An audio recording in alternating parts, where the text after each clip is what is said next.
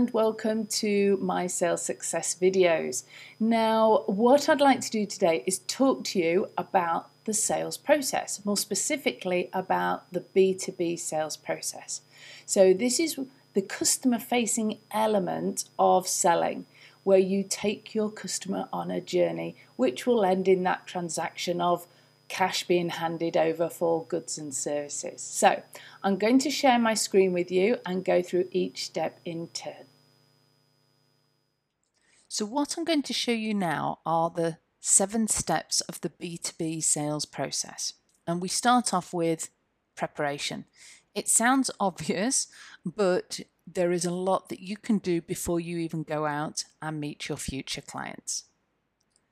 Next, we have the introduction phase of the sales process, and this is where you're introducing yourself to your potential clients, whether that's via email, letter, mail, social media, phone, face to face. This is where you introduce yourself to them. Then, next, we have the questioning phase, where you need to be finding out your customers' pain, their problems, their needs, their requirements. And you have to do that before you move on to the fourth step of the sales process, which is the presentation phase. Now, these four steps are really important. Get these right, and you will find the next couple of steps of the sales process a lot, lot easier. And the next two steps are the ones that people worry about the most.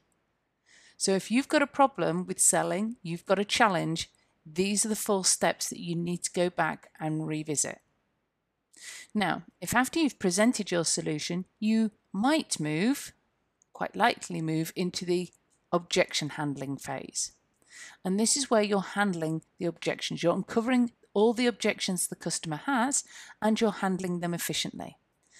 Do that efficiently, and then you, you then will move on to the close, where you ask for the business.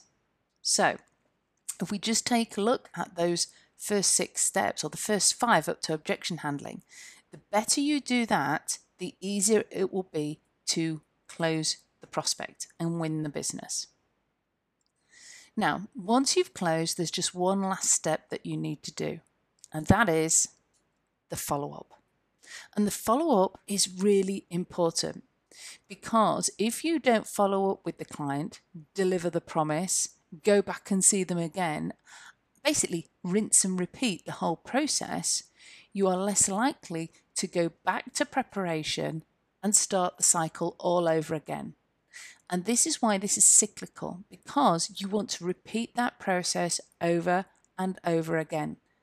Each time you go to see them, you're uncovering new opportunities.